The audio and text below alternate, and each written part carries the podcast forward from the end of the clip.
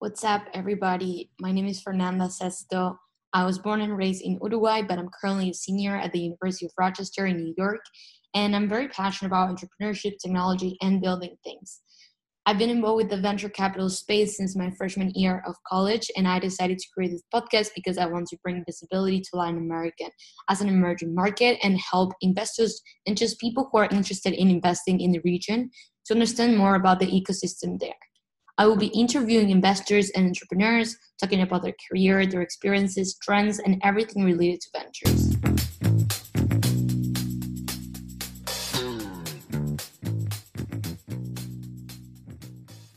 In this episode, I talked with Ashley Aydin from Vamos Ventures.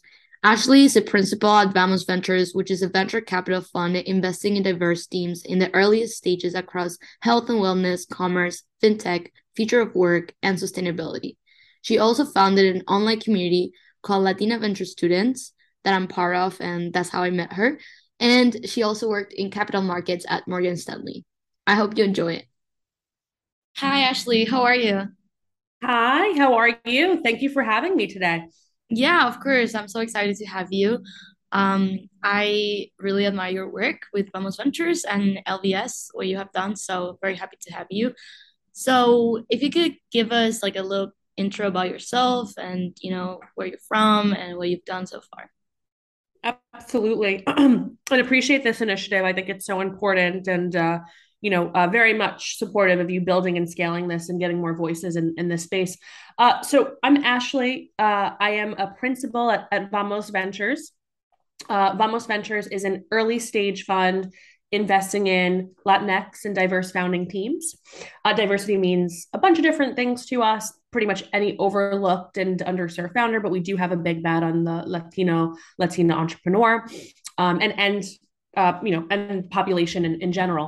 And so uh, we're doing about uh, five hundred K, between five hundred K and two million dollars checks. I personally cover health and wellness and FinTech at the fund, but we also do a lot in future of work and sustainability. And we're in our fund one. We're a fifty million dollars fund. We're the new kids on the block, but we've already invested in twenty-five different companies, and that's only growing. I'm happy to say that one hundred percent of our portfolio is diverse. Um, north of eighty-eight percent identifies as Latinx, um, and about forty plus percent as women. And so Uh, we're, we're doing what we said we we're going to do. Uh, regarding my own background, I've had an interesting path to venture. So I uh, I started my career out at Morgan Stanley in capital markets, so learning all about public companies and what makes them tick, and you know uh, how to be a, a good uh, you know steward of, of finances and investor interests, uh, and so really got the storytelling aspect from that, and again, what makes a really good company. Uh, after that, I went to work for a Y C e-commerce startup because during undergrad, and I went to undergrad at Brown University, I was very, very involved in sort of the entrepreneurship and startup and venture ecosystems, um, launching an organization called Lady Launchers there on, on female founders, um, leading the Brown Entrepreneurship Program. And so after a few years at Morgan Stanley, I said to myself, well, I really want to find out what really goes on at a, uh, you know, early stage startup. And it was night and day from Morgan Stanley to the startup. The startup was called shoptiques dot com. It was a Y C-backed startup, and it is a, is a Y C-backed startup uh, focused on building digital storefronts for boutiques. And so got the e-commerce marketplaces stuff down, did everything there from business strategy to sales, being on the phones, trying to get stores to, to buy our product. And then after that, did a few different consumer meets technology type strategy roles at uh, Saks Fifth Avenue and Estee Lauder. So things like buy online, pick up in store, uh, you know, virtual beauty or virtual try on, all these cool initiatives and investment in technology where, you know, we're trying to improve the shopping experience for consumers.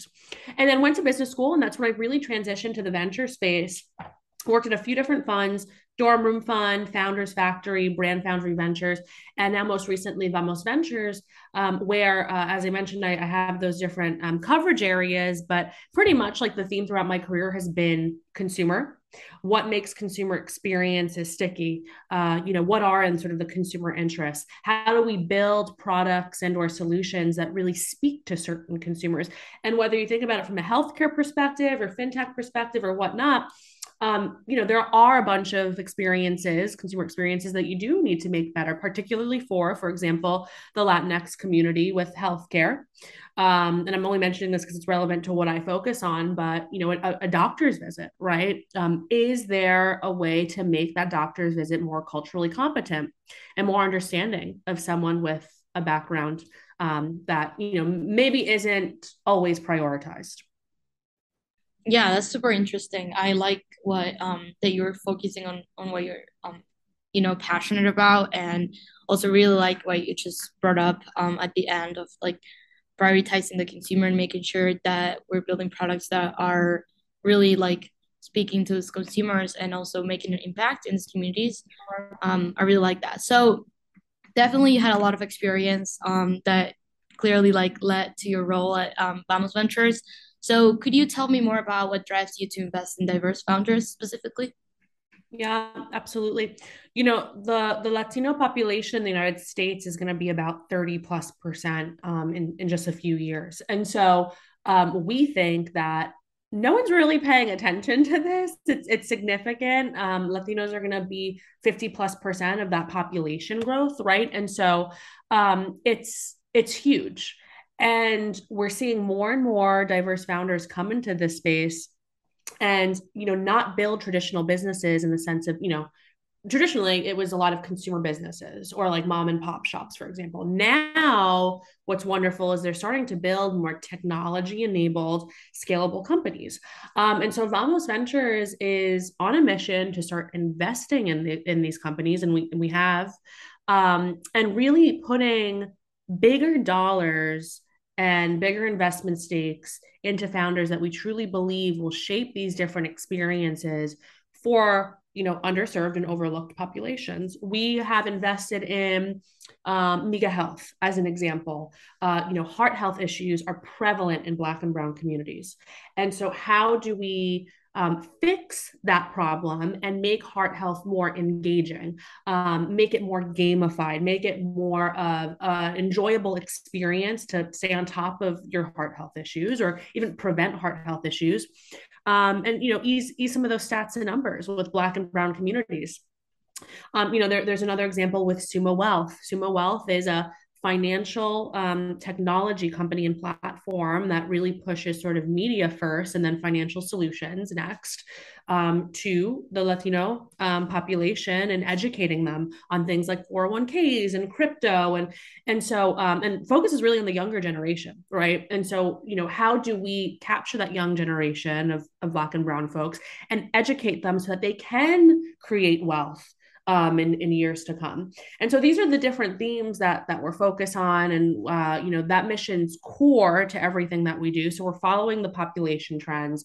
Um, we're following, you know, just general trends in the market. And we truly do believe that venture scalable companies can be created by Latinos, Latinas, and other diverse founders. We truly do believe that. Um, and that is the core to everything that we do. Yeah, I found that pretty interesting because um, what I've been, you know, with this episode and podcast, I've been learning a lot from the perspective um, of different investors in LatAm, and they all kind of said that in Latin America, I know you're mentioning the U S specifically because I know that's the area that Vamos Ventures invests in, but in LatAm, you know, the opportunities are where the, their basic needs, like they're not covered, and that's where the opportunities like from um, business perspective are. And it's interesting yeah. to hear how in the U S that's similar. Um, but if you look at the Latino communities, there are a lot of basic problems and basic needs that are not solved yet.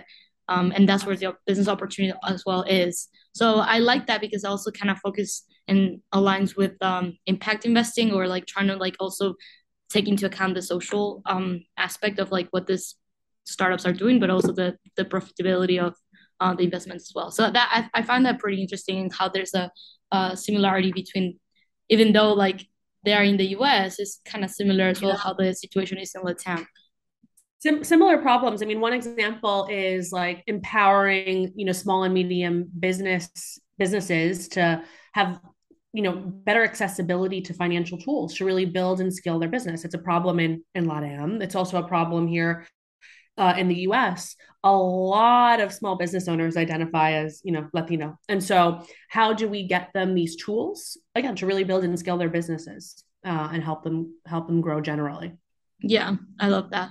Um, okay. So, you know, talking about investing in, in Latinx and Latin communities. So what are some of the unique challenges you see that Latinx founders experience in the United States? Definitely access to capital and education around capital. A lot of founders are building companies that, you know, could potentially be big, big companies, but they just don't know how to raise sort of venture dollars. They don't have the networks to reach out to venture investors or get in front of venture investors. Um, and so I think it's more education around, hey, like this venture path is actually a really viable path and will really accelerate your company and sort of change the landscape for your company. Um, and here are some investors to to reach out to or to, you know, try to connect with. So it's the access and education problem.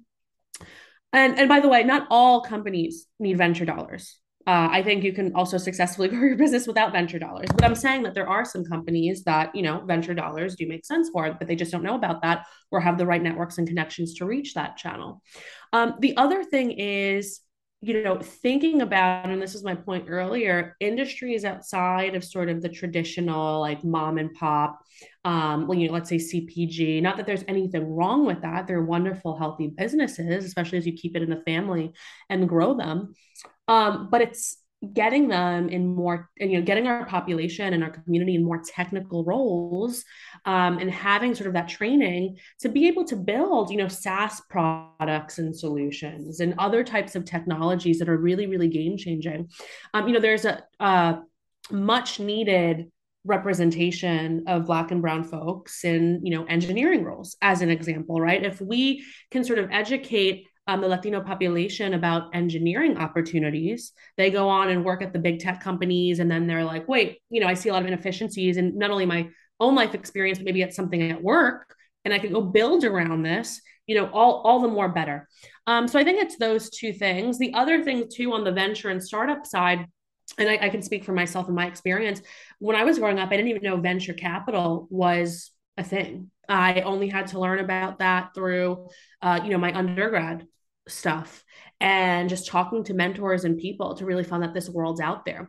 And so I think, um, you know, going at the, or trying to um, inform our population of some of these career opportunities and trajectories very, very early on could potentially, you know, yield a lot of great outcomes. Yeah, that makes total sense. I, um, definitely see how, you know, having not having a um, enough representation in STEM and, and engineering roles in particular could also, you know, like impact them on um, startup founders that we have. Um, and also, you know, in, in V C itself, like the lack of education um, in the community, it's like, it's a huge problem. I think Absolutely. It's also in Latin America. It's also like in the um, Latinx community in the U S um, and the, also like all like the P O C communities in general, uh, I would say. Absolutely. And and by the way, there have been such amazing initiatives popping up to really speak to, you know, not only Latino population, the Latino population um, and, and those founders, but also just every sort of overlooked and underserved um, type of founder. So like Visible Hands is a wonderful accelerator, right, that has that initiative and really provides that platform and training for um, these, these founders. Google for Startups just started a yeah. Latino fund. I think so amazing that, again, provides not only funding, but a full-on platform for these companies to have, you know, um, uh, uh, step up in, in mm-hmm. building and scaling our companies. And so we need more of that and sort of more strategics and not only investors, but corporates and other types of folks around the room to really get some of this movement going. Yeah. Yeah. I love that. Um, been definitely tracking the funds who um, are invested in, in Latinx communities. Um, so this podcast, you know, is very much focused on investors and uh, founders that are based in Latin America, but I'm very curious to hear about what your thoughts are on, you know, commonalities and differences that you see between founders based in uh, LatAm and Latin American founders based in the U S. Yeah, I think bottom line, there's opportunity, a lot of opportunity in both. It's, you know, all the funding that's gone into LatAm and all of the amazing innovations that have happened, um, again, across different verticals, but especially in like FinTech and, and health and some of these areas is fascinating. And so I think the commonality is there's both a lot of opportunity in LatAm and in the U S, um, with companies that are popping up, with founders that have, you know, come from really great backgrounds and overlooked backgrounds, um, and have really built and scaled, you know, unicorn type businesses. I think, you know, in, in terms of, of the differences, I do, you know, what I find is, and I think this was sort of a, an interesting Uh, you know, uh, I don't know, I don't want to say problem, but an interesting situation where a lot of the founders in LatAm who have raised a lot of money, typically, I'm not saying everyone, typically come from, you know, backgrounds of really great schools. They have all the networks and resources, um, and they have sort of the backing and community around them, right? Um, or just know the right people. I think still for U S-based Latinos, although that could be the case too for some folks, Uh, a lot of them don't don't necessarily um, have that and sort of have to, um, you know, f- find a way, find a way to the top. Um, but I will say that, you know, to our point earlier, is that whatever companies are raising a, a bunch of money uh, and who are really building and scaling, clearly they're targeting uh, real problems, whether it's in LatAm, whether it's, you know, in the United States, Um, and whether it's focused on the Latino population, right? And so it's wonderful to see a lot of movement. I do think that there's sort of a difference in in resources for, for founders. Um, but listen, I'm all for moving ahead and having more Latinos and Latinas raising a bunch of money, supporting each other. And that doesn't have to necessarily be on the, um, you know, capital side, but hey, like I raise a bunch of money. Here's how you could do it too. Or, you know, I know this person at this fund. Um, why don't you have uh, a talk with him or her uh, to, you know, see what their uh, investment criteria is for, for a potential investment, things like that. I think we all need to sort of come together that this way we can all move forward together. Yeah, that's a very interesting observation, actually. Um, really haven't thought about that, but it's true. I mean, maybe in Latin America, you know, it's like, Um, when you have certain resources and certain access to to networks, um, you know, it's that's like the people who usually see, you know, like raising capital and having these uh, big startups in the region. Uh, but then the U S, I think it's a good thing about the U S that it's um, sometimes when you come from a maybe like more, um, um, you know, underprivileged like background, then you can still get to that point since there are all these funds that are already targeting you if you have a good product and, and brand and stuff. So I think that's, that's a very interesting observation, Ashley. I really appreciate that. Um, so what is some advice that you would give a Latin American-based founder when trying to pitch U S-based investors? I think, um, you know, I think just knowing the landscape here in the United States, and if you are sort of based in LatAm and that's where the primary business model is, talking through, well, how does this model work in the U S, right? And just that awareness around the differences in sort of landscapes and friction points and hurdles that you'll have to get over. Um, I also think that a lot of investors clearly, especially global investors, think there's still a lot of opportunity in LatAm, and there is. And so I think pitching sort of that big vision of, um, hey, you know, I, I know that you might not have this much exposure to LatAm, but we truly are, you know, uh, a game-changing company in this space. And let me educate you on what's going in uh, inside of sort of LatAm, or, you know, let me educate you on sort of the general LatAm landscape and why we're differentiated. So I, I still think there's some education. Um, I also think that there is opportunity to let investors know that your business model is sort of transferable, but keeping in mind sort of the geographic nuances and, uh, and cultural nuances and, and whatnot is important. And then lastly, um, you know, whether you're based in LatAm or not, really a successful fundraising store, uh, fundraising journey always involves a really good story. And as much as you can uh, humanize the problem and storytell around the problem in the way that no matter what the investor's background, they're going to say, wow, like I have a friend who's been through that, or I ran a company that has been through that, or, you know, I basically have experienced this problem in some way, shape, or form, that I know it's a real problem and it's a big problem. So I always tell founders, you know, storytell and, and humanize the problem. And I think that's what makes a really successful pitch. Awesome. Great advice. I'm sure people who are listening would appreciate that. Um, so, you know, I always ask these two questions um, at the end of the episode um, to every guest. So do you have any hot takes about ventures? And if you have any piece of advice that you would give, you know, college students or young investors trying to get into V C? Absolutely. Yeah, I, I think that, listen, there's a lot of problems still in venture capital with diversification and, you know, uh, bringing more folks of color into this space. Um, I think we have to hustle ten times more than the traditional candidate.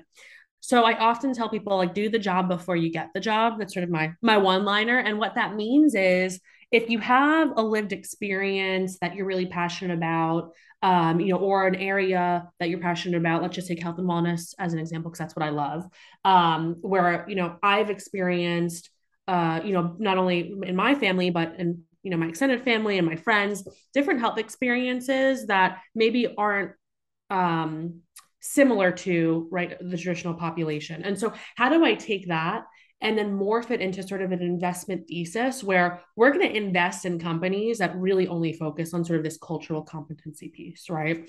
Um, same thing with any of the other verticals, whether it's, you know, uh, future of work or sustainability. I think have a view, leverage your lived experience and or work experience or something that you're passionate about, and just go all out on it, like write on it, post on social about it. You could use Twitter, you could use LinkedIn, you could use any flat platform that you feel comfortable. There's no right or wrong here, but I would say have a view as to where the world's going, and you'll start getting followers and momentum. And then also talk to as many founders as possible and get to know them, get to know what they're building. If you're interested in sustainability, get try to get to know all the early stage sustainability companies at different universities in different geographic ecosystems. And I think talking to more founders will make you more knowledgeable of the space and, and what people are building.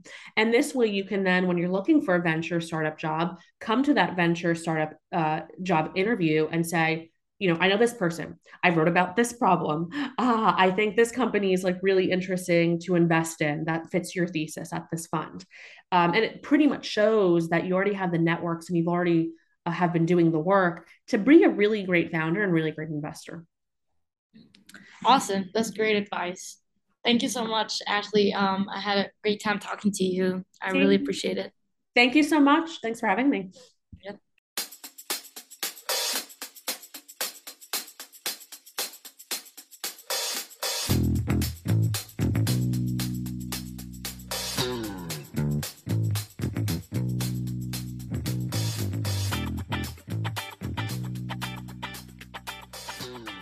I had an amazing time talking with Ashley. I think the conversation was very interesting, and we definitely touched some very um, important points that I feel like people should talk about more. I hope you enjoyed this episode and come back for more.